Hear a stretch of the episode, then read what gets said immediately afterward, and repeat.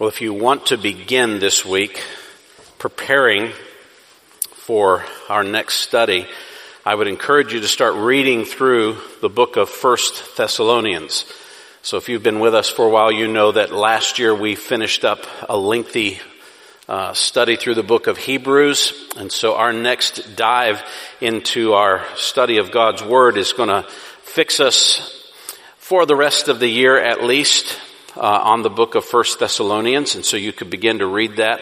In the summer months, we're going to turn our attention to Exodus. So those kind of maps out our, our preaching for the next year, more than likely, Lord willing.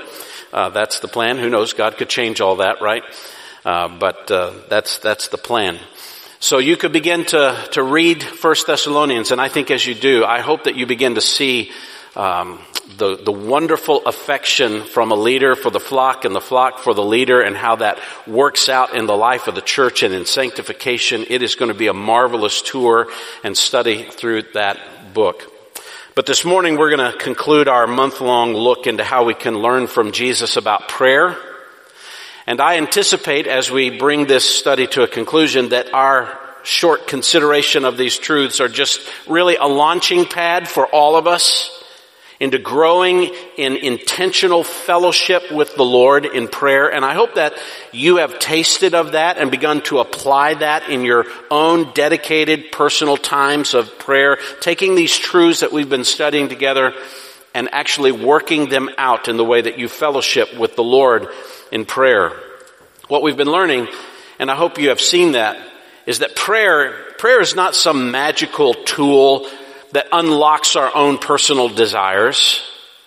Prayer actually is a habitual discipline of submitting ourselves in intentional, specific dependence upon God in every facet of personal and even in congregational life. Prayer is a personal fellowship with God that realigns our heart's affections for what reflects the promise and the priorities found in being a citizen of the kingdom of God. And what Jesus teaches within this sermon about prayer, we've noted to be categories, specific categories in how to pray in a kingdom oriented way. And I hope that you have seen that and you've begun to flesh that out in the way that you pray. You're seeing the specific biblical categories of how you pray as a citizen of the kingdom of God? How do you align yourself with the priorities of God's kingdom? How do we as a congregation together align ourselves in our praying with the priorities of God in His kingdom in prayer? And that's what we found in Matthew chapter 6 verses 9 to 13 the priorities of God that are fleshed out in prayer by His people, the citizens of His kingdom. And within this model, we've looked at six commands, or by the end of today, we'll have seen all six commands. And we've seen they can easily be, be arranged into two groups. There are God-focused elements in verses 9 to 10, all based around the pronoun your, focused on God, and personal elements in verses 11 through 13. And you see that based around that little pronoun us and our. So that's how we've arranged our discussion in how to approach even a personal, dedicated, intentional daily time of prayer for you. First of all, we focus upon God. You remember that? We focus upon God. We pray for the sanctifying of God's name. We pray for the coming of God's kingdom.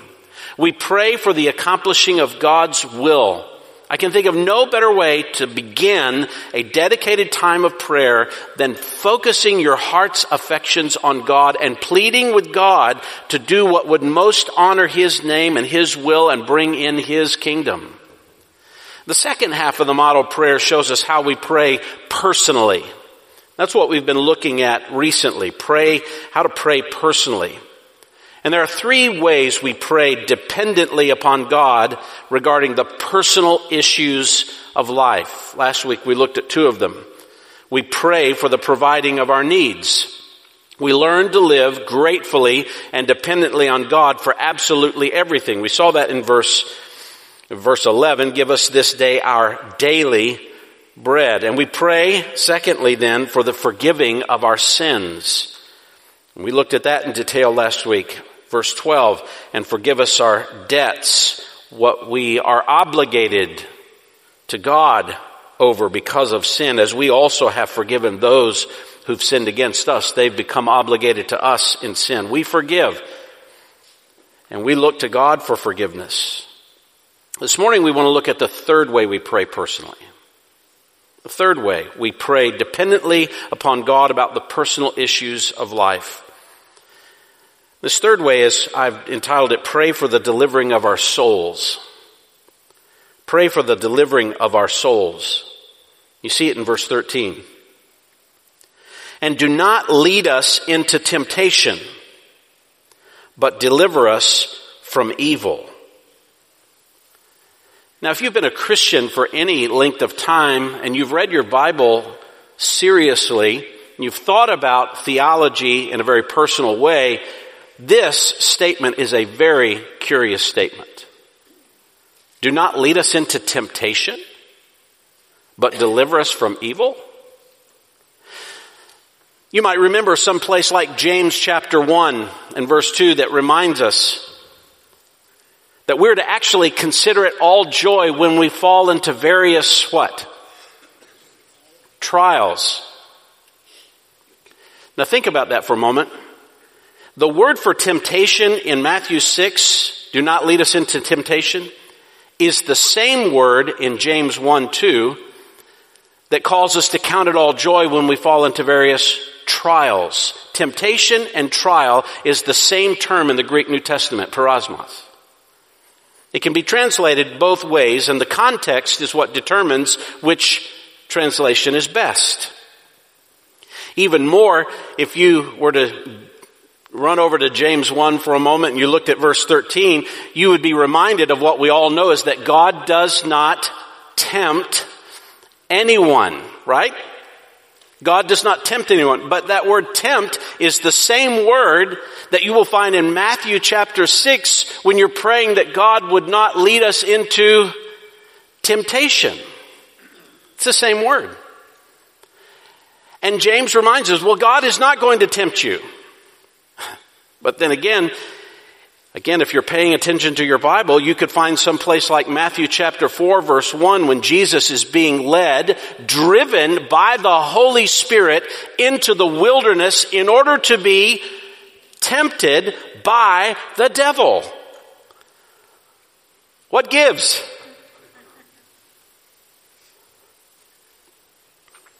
What's happening? Well, the difference between temptation and trial is in terms of intention. The difference between temptation or a trial is in regard to intention. And here's what I mean by that. In the case of Jesus in Matthew chapter 4, when the Holy Spirit is driving Jesus into the wilderness to be tempted, is God's intention, is the Holy Spirit's intention for him to fail, for him to sin, for him to lose his soul? No. The intention of God, the Holy Spirit, is to drive him into the wilderness to proclaim him to be the unique Son of God, to show you and display to you the power of God over sin and that this indeed is the true King. That was the Holy Spirit's intention. But what was the devil's intention for Jesus in the wilderness? Are you really the Son of God? His intention was to destroy the Son of God, discredit the Son of God, call him into sin, and make him fall and lose his soul, as it were. That was the devil's intention. Even back in James, in chapter 1, it's a whole chapter, the whole thing I think you should read in light of verse 2 about counting it all joy when you fall into trials. Even verse 17 of James 1. Just listen to it. You know this verse, but my guess is when you've read it, you've really not thought about it in terms of trial. So James 1, 2, I'm to consider it all joy when I fall into various kinds of trials, right? But God doesn't tempt. No, His intention is never to drive you into evil. But verse 17 says, every good thing given and every perfect gift is from above. What is the perfect gift? What do trials do? James 1, 2, 3, and 4. Trials perfect the soul. God allows seasons, He ordains seasons of trial to perfect the soul. Every good thing given, every perfect gift, that is perfecting kind of gift that is coming from God is coming down from the Father of lights, not the Father of evil and darkness, but the Father who intends good and holiness and righteousness and purity, even in your trial, and with whom there's no variation or shifting shadow. God's not changing. God is not being blown around by the winds. His intention for you, even in the midst of trial, is steadiness and perfection, completion, even in trial. The devil intends in his plotting against the soul to drive you into evil, and yet the Father brings and ordains times of trial so that it might demonstrate your faith, strengthen your faith, perfect your faith, complete you.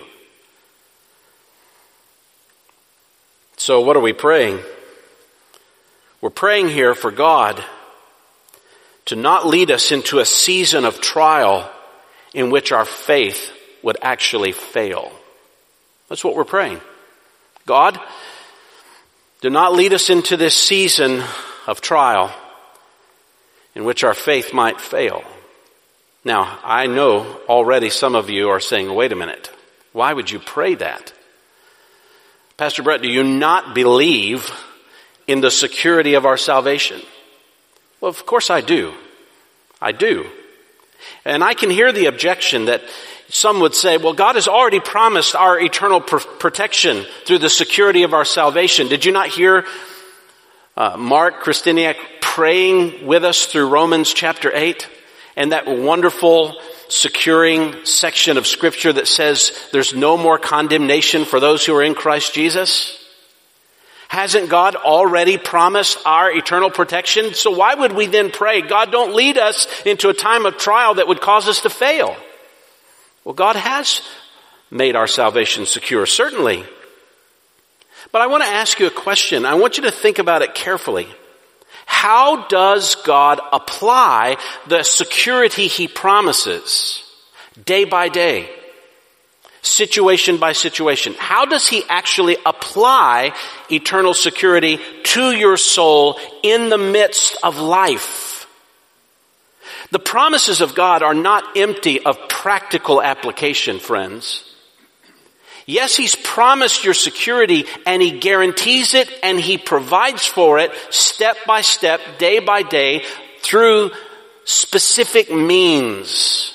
In fact, one of the ways God keeps His promise of eternal security of our soul is through our prayerful dependence upon Him. Situation by situation moment by moment, day after day. You're praying for God to keep your soul from the evil that seeks to destroy your soul.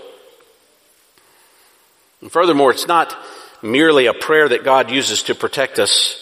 In concert with prayer, He uses a life of practical obedience and faith, that is trust and commitment, as a means to keep His promise to protect us. So what we're doing here is we're pleading here with God not to allow us to enter a time of trial that would undo our trust in Him, but deliver us from such evil intentions. And we pray this and we're actually and actively seeking in the Word how should we respond to these specific times of trial and praying according to the Word that God would enliven the promises, enliven the Word so that He keeps us. And God will keep us. And he does that practically and specifically. When you became a Christian, he didn't just put this magic wand over you and say, eternally secure. You don't have to do anything. Don't act. Just, it's done. He did give you a secure salvation, and he said, now I want you to experience it. And I want you to apply it. And I want you to trust the promises and see them and pray dependently on these, situation by situation. So what does that look like for you? What does that look like? For, for, for you, there are many different trials, are they not? Many in your life. So you, I know there's some would say, well, I, I guess I, I don't quite understand this. Why, why do you pray this way? Why live this way if God has already guaranteed future glory? Do you see how this is just another expression of constant dependence on God? Notice, we are dependent on God for every physical necessity. Give us this day our daily bread, right? We're dependent on God for every relational need. Forgive us our debts as we forgive our debtors. And we're dependent on God for every spiritual need. Do not lead us into temptation. And at the same time, do you not know this to be true? God has already guaranteed that He would meet every need. He's already promised it. He's already promised and granted us complete forgiveness in Jesus. And He's already guaranteed our eternal security. And yet in this prayer, we're to pray dependently for every one of them. Everything He's guaranteed, we're still called to pray dependently upon Him. He wants us to live in prayerful dependence. That's what prayer is. You do understand that, don't you? Prayer is an expression of dependence on God. So then think of it this way. Prayerlessness is an expression of self-dependence, isn't it? If you don't pray, and you don't pray regularly, and you don't pray in a dependent way, what are you saying? What are you saying about yourself? Oh, God's already got this. I don't have to worry about anything. I don't have to think about anything. I don't have to do anything. I, I just, I'm in God. Whatever happens, happens. He never tells you to live that way. Ever. Ah, do not use the sovereignty of God to excuse slothfulness, sinfulness. Do not use the sovereign hand of God and say, well, doesn't matter what I do. God, God will just do His will anyway. That's not how people embrace the gospel. Is he sovereign in salvation? I believe that he is. And he's so sovereign that he uses specific means like your prayers and your witness to bring people into the kingdom. Is he sovereign over illness and death? I believe that he is. But my friends, he does use means. Those of you who've had successful surgery realize that. Those of you who have gone to a doctor, or perhaps you are a doctor, you realize you're a tool in the hand of God and He uses means. And you're thankful for them.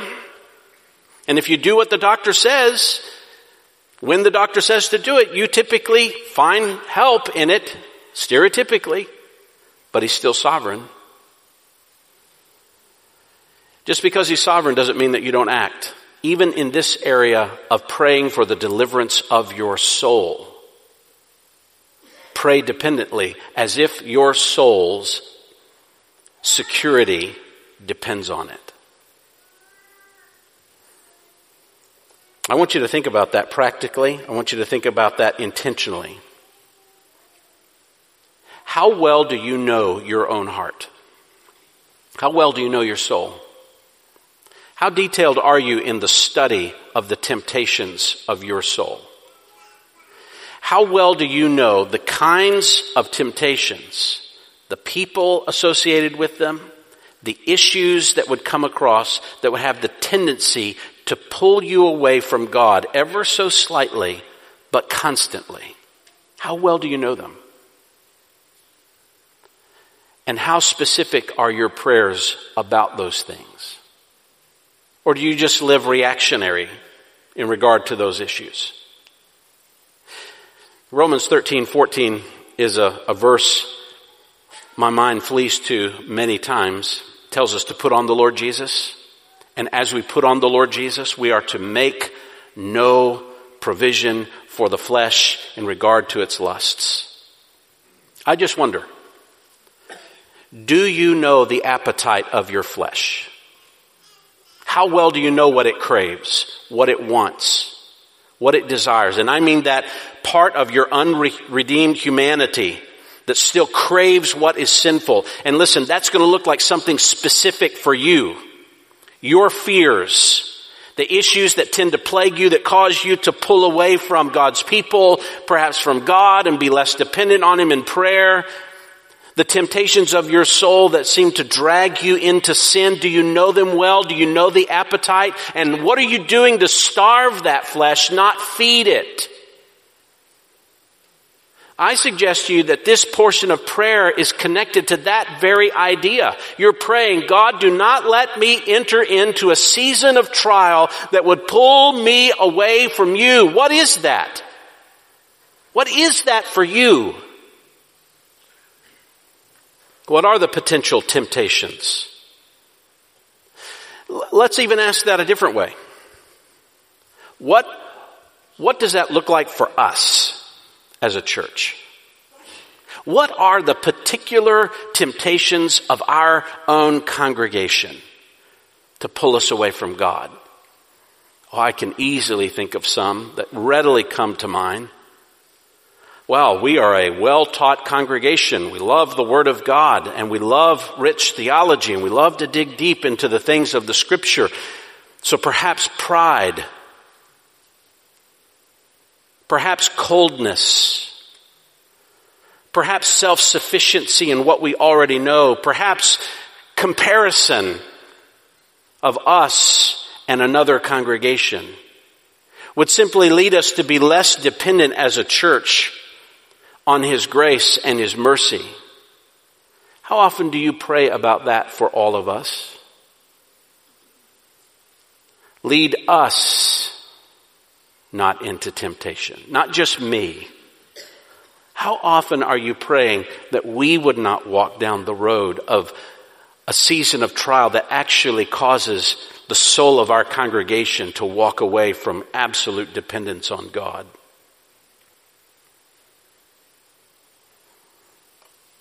What recent sermons or passages of scripture from your own Bible reading are you using to pray for our church as a whole? Are there people within the congregation, specific people in our church facing temptations that could pull them away from the faith? Are there people that we have not seen who have committed themselves in relationship and commitment to this congregation that we, we simply haven't seen them in a while? And do you know what's going on in their life? You know what's typical? We'll say, you know, I haven't seen so and so for a while. And we go and ask somebody, where are they? And I always wonder, well, why don't you know? They're a part of you. They're a part of you as we are the body. So yes, it's, it's good. You might ask, have you seen so? No, I haven't. So maybe that's God's providential sign for you to call.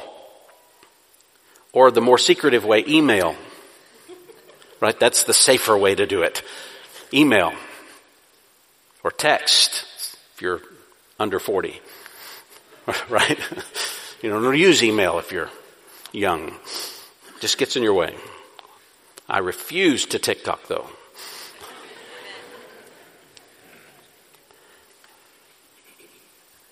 Are you actively praying? Do not lead us into temptation, but deliver us from evil for people who you know in our church who are struggling with particular sins. Do you even know people well enough in the church to know what their particular sins are? So that you know how to pray this prayer for them? Are you in relationship with people to know exactly how to do? Do you see how this fits with congregational life? Is this how you walk through the membership directory at times? Page by page, looking at the faces and praying that God would protect them? We've had people fall away here. We've had people leave the faith. And every time that happens, and when that happens, something in me says, how active was I praying for them? How active was I in prayer for them? What about the persecuted church beyond us? In other parts of the world where Christians are suffering just for doing what we have taken for granted today, and that's gathering together, singing, praying without hardly any fear whatsoever, and yet there are people there are people who will lose their lives today because of their identification with Jesus Christ. Are we praying? Do we even know where to pray? Do we know how to pray for them? Are you praying this for them? What about other congregations in our area, in our country, other parts of the world? How do we pray for them this way? In our Sunday evening gatherings, when we pray, oftentimes as we did last Lord's Day, we gathered together and you received a little handout and the beginning of that handout was particular requests from another pastor of another church in this area. Here's what's going on in our congregation. Would you please pray for us? We would break into smaller groups and begin to pray for those pastors and those churches and those congregations. Shouldn't we do that? God keep them, protect them, do not let evil overwhelm them. I mean, the list is inevitable. And if you're not praying that way for yourself, you're not praying this way, deliver us from evil. I wonder how serious you actually take the deceptive abilities of sin. You really think that sin is deceptive? I, my mind runs back to Hebrews 3:12. Take care, brethren, that there not be in any one of you, meaning your congregation, an evil, unbelieving heart that falls away from the living God. But encourage one another. That means encourage each other in the congregation day after day, as long as it's still called today. What does that mean? Until the Lord comes back. You encourage each other so that none of you will be hardened by the deceitfulness of sin. And certainly, my friends, certainly one application of that encouragement is to pray for each other. Do not lead us into temptation, but deliver us from evil. I think this portion of prayer takes the fight with sin dead serious, whether in our own heart or the hearts of our brothers and sisters. And I don't know about you, but I, I feel as if this can be so overwhelming at times. So overwhelming. How do you fight with an enemy sometimes you can't even see? And you don't know what it's saying, and you don't know all the particular temptations of people's hearts, and it's spiritual, and you can't even see spiritual principalities and powers. And don't buy it when people say that they've seen them and this and that. No, you can't see them. But you know they're there. The demonic world is real. Sin is a real spiritual issue. And it feels as if at times it's so powerful. It's so ever present. It's like it never stops. We go to bed and sin never sleeps. Temptation happens in the middle of the night. Well, maybe that's why you read that last phrase. Don't lead us into temptation, but deliver us from evil because Yours is the kingdom and the power and the glory forever. It's not up to me. And it's not in me and it's not founded in me. It is in God, right? This is another way we express our dependence on God. We pray for the delivering of our souls in dependence on God because the kingdom is His. The power is His. Show your power in the delivering of souls. Show the, sheer strength of salvation as you deliver people from the poisonous deception of sin and temptation. Prove yourself the Father of lights. I think He loves to do that. I think He loves to spoil sin and its intentions. And he loves to show his power through people overcome, overcoming even the smallest of habits or the greatest of temptations. Yes, I know there's some debate in the text of whether that last phrase is original or not. It certainly does reflect biblical theme and truth and would be an appropriate way to remind you when you're praying for deliverance or even any of the requests in this prayer. All of this belongs to God. It's about His kingdom, His power, and His glory. Is it not? So if you finished your prayer with a confidence, you finished a time of intentional prayer with an absolute confidence that the whole universe rests in the hand of God and He's bringing His kingdom in salvation through His Messiah and we've been praying intentionally in every conceivable way about that, and we finish trusting in the power of God, I think you've had a marvelously successful time of prayer because God wants to leave you that dependent on Him. Well, that's all I have to say about prayer. It's only 1123. So let's talk about how to apply it. I'm not done yet. Let's talk about how to apply it. Let me give you uh, some suggestions. All right, we, we've learned what it means, how to focus on God and what that looks like. We've looked at how to pray personally and three different ways of how we pray personally, all in dependence on God, on God. But what are you going to do with that personally? What are you going to do with that practically? So I want to make some suggestions. Now, when I do this, I, I almost loathe to do it because I, I, think every time I make a specific explanation or suggestion of how to do this in a practical way, someone's going to say, well, that's the way I've got to do it. And this is not the way you have to do it. You can find many ways of how to do it. The problem that I find with many Christians is they are not doing it. They don't have a way. They don't know what to do. Prayer is haphazard. It becomes inconsistent. It falls off. Now we find ourselves not praying because we've never thought about how do, how am I going to do this specifically? So I'm going to give you some specific illustrations, some from my own life. And by the way, here's what happens in my own life. I'll give you an illustration of how I'm using it and probably a month from now I'll change it. All right, this is not nothing. None of this is set in stone. I'm just trying in my own heart to be faithful with what's in the passage here. So how do I use it in a very personal way? So I don't want you to fall in the trap to think, okay, well, I've got to do it this way, and I've got to do it, and I'll just tell people, well, I do it the way the pastor does it. No, don't do that stuff. That's silly. But I, I, do want you to think through this. How do, how do we use it? How do we connect it with other spiritual disciplines? How long should we, we pray? What should this look like? Where am I going to do it? Let's talk about a number of these things. So let me start with a few general suggestions and just a few themes I want to think through in regard to prayer. Just a few general suggestions. Now often we don't spend much time in concentrated prayer because I'm, I'm, I'm afraid we think prayer does not always yield the kind of enjoyment we think we should be getting from it. So we stop praying. Or maybe we're ill prepared and we tend to waste time trying to find the right place and get rid of all these distractions. We've not made practical readiness to pray.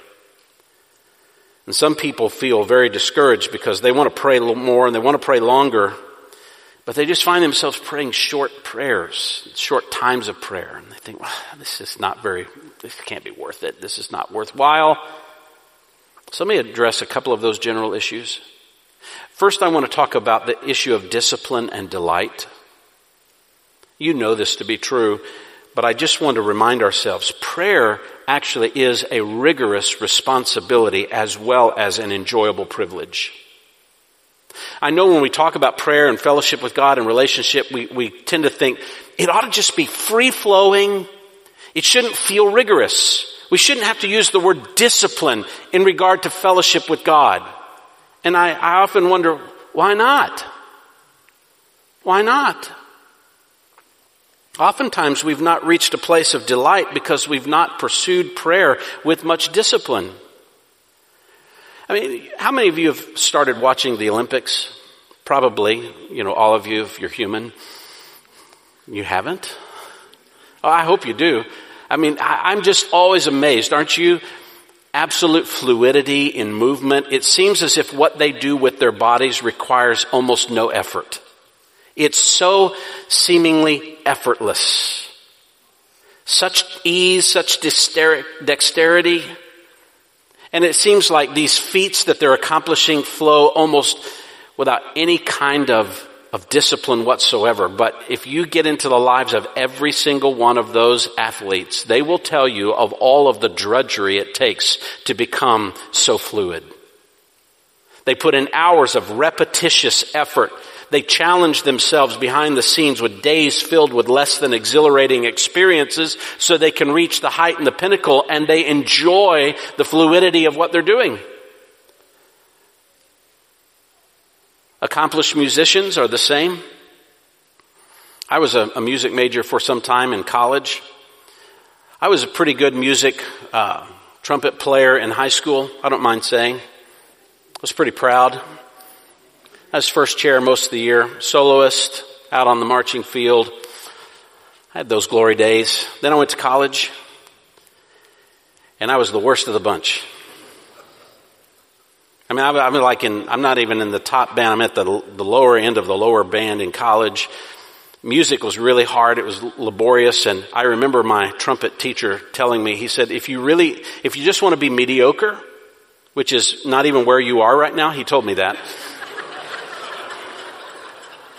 He said, uh, you've got to practice at least two hours a day on your primary instrument. Then you've got to spend another hour a day minimum playing piano, which I didn't know how to play. I'm two hours a day. Really? And that was just to get to be mediocre, of which I was not.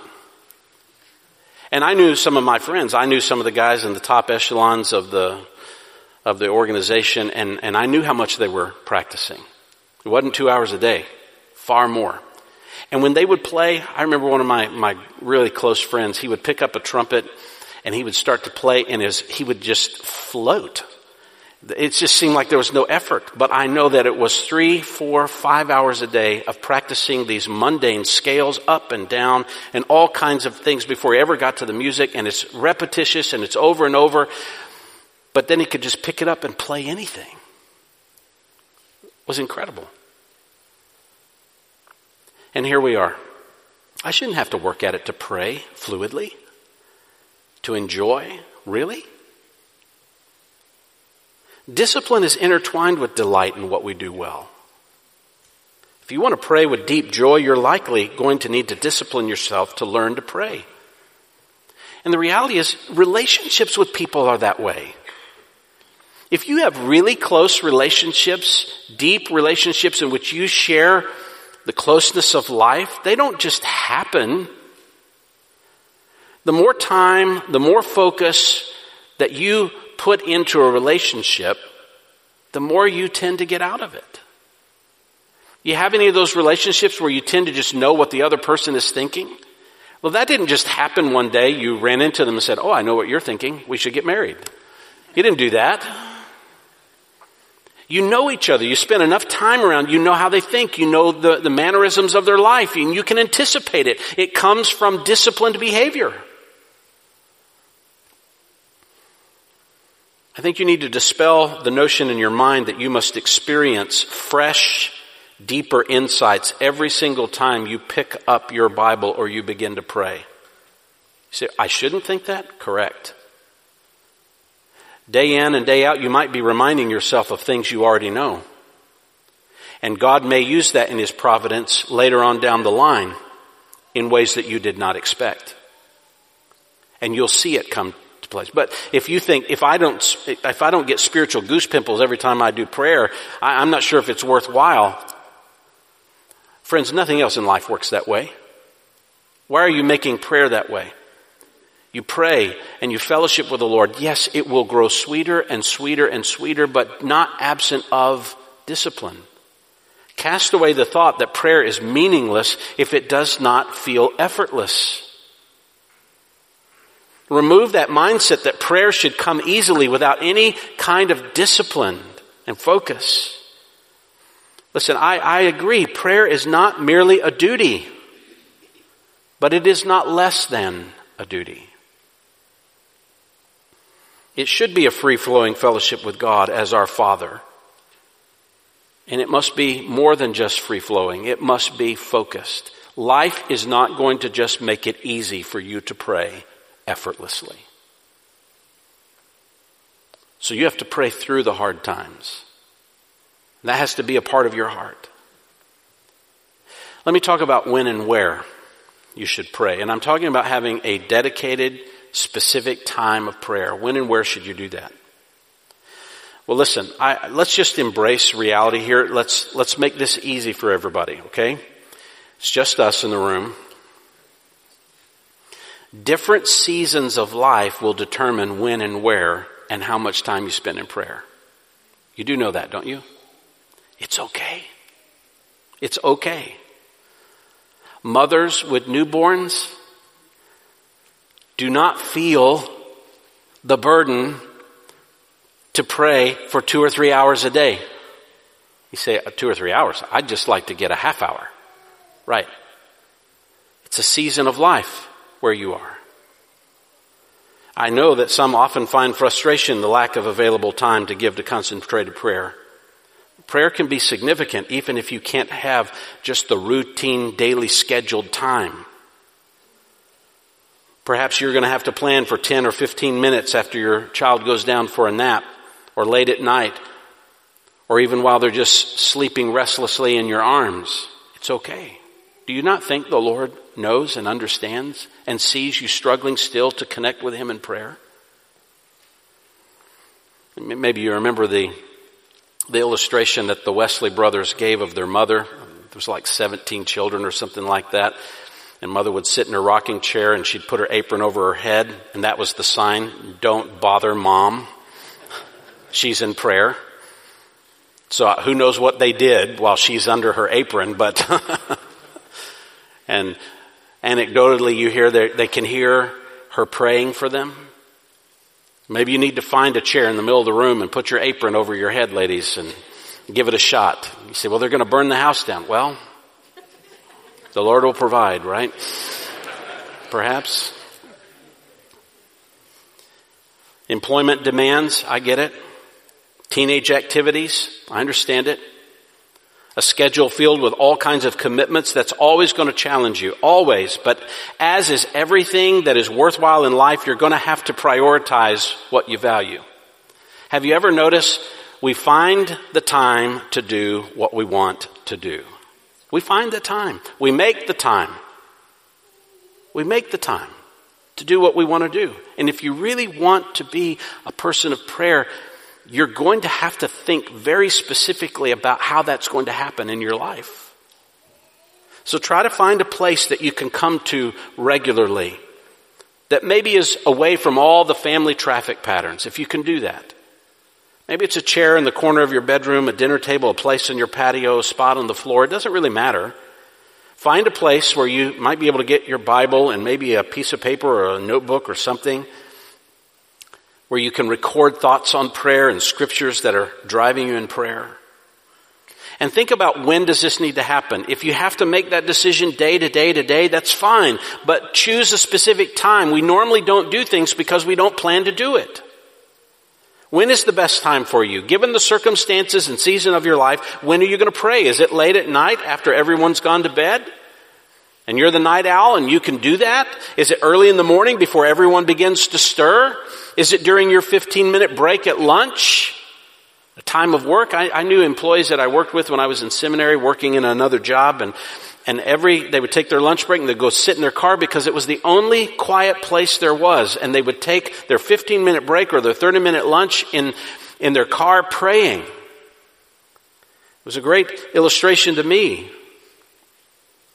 Consider perhaps even discuss it with your, your spouse. How you can help each other have dedicated times of prayer. Well, how long should you pray? It's another question. How long should you pray? How long is enough? Well, I'm not convinced that there's any kind of universal answer to this. I, I, can read the Bible. I see on one occasion Jesus prayed all night long. All night long. He didn't do that every day. But in Luke 6:12 he did it one day. It seems to be his regular habit to rise before the sun. He spent time in prayer, Mark 135, and it even suggests in Mark 136 that they were searching for him, meaning they couldn't find him. He really got away from everybody. And if they're searching for him, that must have taken some time. So if he did it before the sun had arisen, I don't know how many hours perhaps that was that he was in prayer. So he dedicated, this is the son of God, dedicating a significant portion of his life to prayer. When Jesus was in the most intense hour of need, he asked his disciples if they were unable to stay up in prayer with him for even how long? Are you not able to pray with me even one hour? As if it's minimal? Have you ever thought about that? What? One hour? How long is long enough? Well, I suppose the answer would be pray until you have sufficiently prayed. Pray. We all likely have responsibilities at home, at school, jobs, all kinds of specific time demands. And have you noticed that all of those time demands require you to be disciplined? When the boss says, I need you at this meeting at this time, if you just said, you know, if I, if I get around to that, you know, if the, if the kids cooperate, that's what I'll do. You know, if my wife is fine, then I'll, I'll make it by that time. And they're like, yeah, sure. I don't mind. No, you, you, you plan. Some of you, you're so rigorous in the schedule. You know when you're going to go to bed. You know when you're going to get up and you mitigate against those, everything that's coming against that so you can be disciplined. Could we even take a ounce of that and apply it to our approach to prayer? And be disciplined in that and think about it? I guess if we thought that prayer was essential and dependence was essential, just like we think all these other things in life are essential, then we would dedicate the time to it. Now, just a, a word of caution here. It's kind of like exercise. If you, if you started in January and say, I've really never exercised before, but I'm going to start with a two hour workout. I've got a trainer and I've told the trainer, just work every muscle. Go ahead. I did that one year. I remember in seminary, I, I joined the gym and I got the trainer and, and he, I think he thought I was a little toy to just play around with.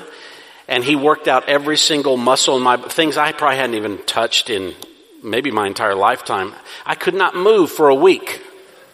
I, I just, I couldn't, I couldn't sleep at night. Everything just hurt so bad in my entire, so, and, and it took about an hour, a little over an hour for him to do that kind of damage to me that lasted so long. So, so you, you, you don't approach exercise that way. Don't approach prayer that way. If you, if you say, listen, I, I can't even pray five minutes. I'm not even consistent with five minutes a day. Then do not set a goal for yourself to say, I'm going to do an hour. You know what we call that? Dumb. It's dumb.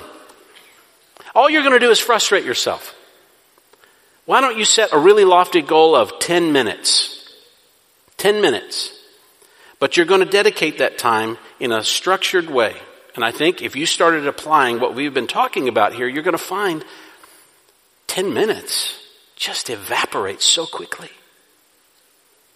And you're going to sense and desire for more prayer and more significant times. Build it into your life. Build the habit. But it is worth considering Jesus' words. So, not even an hour? Could you build toward that? Another general suggestion, I suggest you use the outline, the outline that we just gave you. Focus upon God and pray for all the things, the hallowing of His name, the doing, accomplishing of His will, the coming of His kingdom. Pray personally. All those things that we gave you. Use that outline.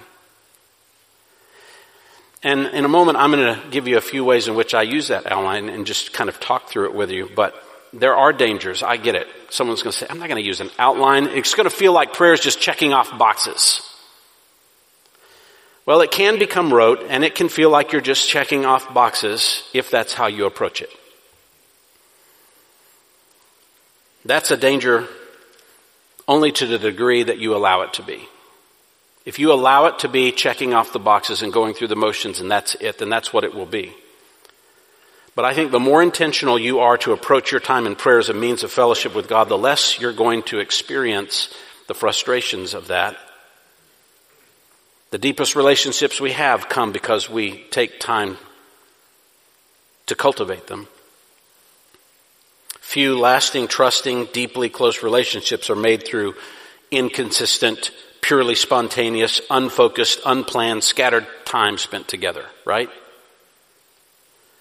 So the outline is intended just to be a beginning structure. It follows the flow of Jesus' model prayer that's given to us here. It's all the categories that we see here. It attaches possible details to every phrase. So it's not just repeating the words, it's thinking through the category and what does this look like?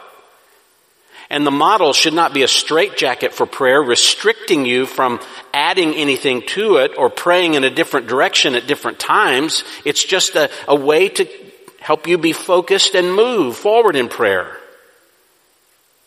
So I, I suggest just use it to begin structuring your prayer life.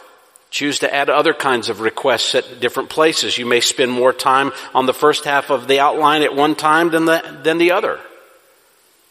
You may find yourself praying on and through a portion of, of the, the outline at one day and you didn't get to the other part. You do it the next day. But what are you doing? You're praying. You're praying. One other general suggestion I want to throw at you, and that is connect your praying to your Bible intake. Connect your prayer to your Bible intake. One of the habits I've enjoyed for many years is just reading through the Bible in a year. And, and that can get to feel like checking off the boxes too, right? If you approach it that way. But I find the discipline helpful. Now, some of you say, nah, I, don't, I don't do that. I go through the Bible very slowly, through a book of the Bible. Fine.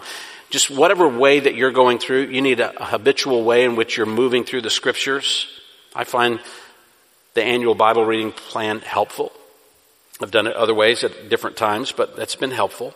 And one of the benefits of the plan is as I'm reading through the section, and I, I use the discipleship journal plan. I have done that for many years, so I'm reading through the Gospels all year. I'm reading through the epistles through the rest of the New Testament all year. I'm reading through the poetic sections a little bit all year long. I'm reading through the Old Testament, the, the bulk of the Old Testament all year long.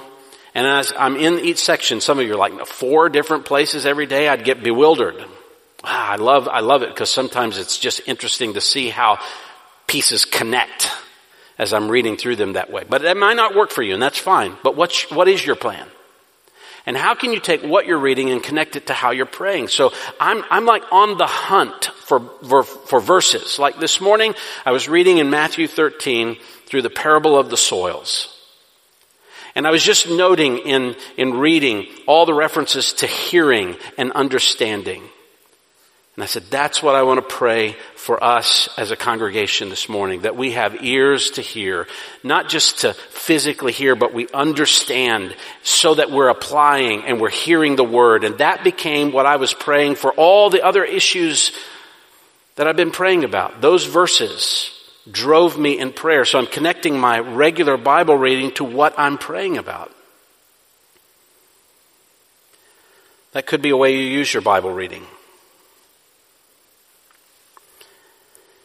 So let me take that and give you just a specific suggestion. Here's kind of how it works out in my own life, and then I'll, I'll close.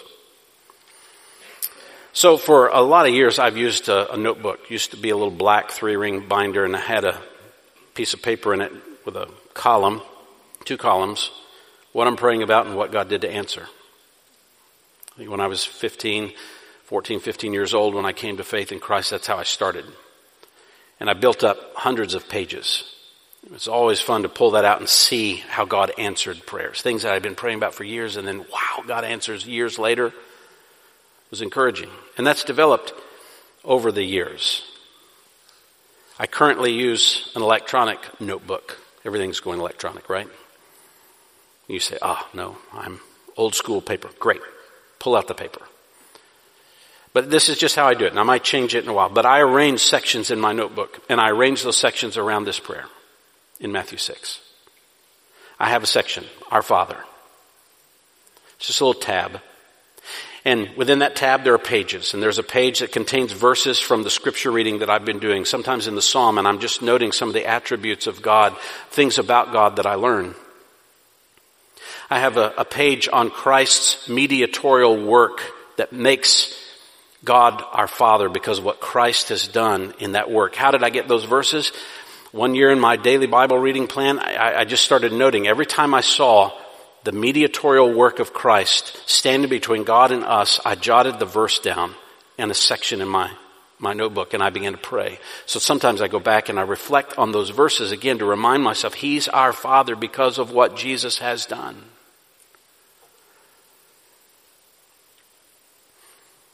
I have a list of verses in the Bible from that and from other, other places in scripture that I've been memorizing or meditating on. Sometimes I have a section, just a, this is the verse I'm going to use today. I'm going to pray through this verse and all of the categories of prayer. I have another tab called Hallowed Be Your Name. And within this tab, I have multiple pages. And I, I record some of what I learn about the nature of God. And I pray, how does, how does this element of God's nature, could I pray for us to revere this element of His nature? And I could pray that through requests I have on a daily basis and even a weekly basis. And that's how I use that hallowed be your name section. I have daily requests. I'm praying for issues in my own life. I'm praying for my wife, each one of my children. I'm praying for our parenting. I pray daily for every one of our staff members, all of our elders, our interns. And I have a page for each one of their names. I'm in a small group. I have their names listed there. And and I don't pray, I don't write something down necessarily every day. Sometimes I just walk through the week and, and certain ones I'm jotting things down or I'm focusing on my family today and I'm really intensely there or I'm the elders and I'm intentionally praying specifically for each one of them. But I use a passage of scripture to drive me that way. Then I have the list of the days. Monday, this is all under hallowed be your name, Monday through Sunday. On Mondays, I'm praying for other churches that I've listed, other pastors who are significant in my life. Tuesdays, I'm praying for leaders in our church and that God would bring up new leaders. I have specific requests on that page. On Wednesdays, I'm praying for government officials. Say, so you don't pray for these people other days either? Well, I might. I just know me. If I don't remind myself to pray for some of these things, I never will. So government leaders, I list from the president every president, not just the ones that I think I like better than others, the president down to the mayor of our city and city council people. I find that stuff online and because it's electronic, I can put a link there and I can find information about their spouse usually and their children and I can pray for them. On Thursday, I'm praying for specific missionaries with whom we're working directly. On Friday, I'm praying for my own life of evangelism and specific people that I'm talking with. On Saturdays, I'm praying for extended family members. On Sunday, I'm praying for our church gathering who will be involved under, all under hallowed be your name. You see how it expands the amount of time you might pray? There's another tab marked Your Kingdom Come, and I have a page dedicated to requests for non-Christians in my immediate family extended family, people attending our church who are not Christians that I've met, neighbors who are around us, church planters, people in positions of significant authority and unreached nations. Did you start praying for Russia this week? Or did you just make nasty political statements about it? Do you pray for terrorists? Don't you pray for the kingdom to come? Right? That's what we're praying. I have another page under Your Kingdom Come dedicated to verses from my Bible reading that speak to Christ's return, that would stoke my yearning for His coming, and prayers about that.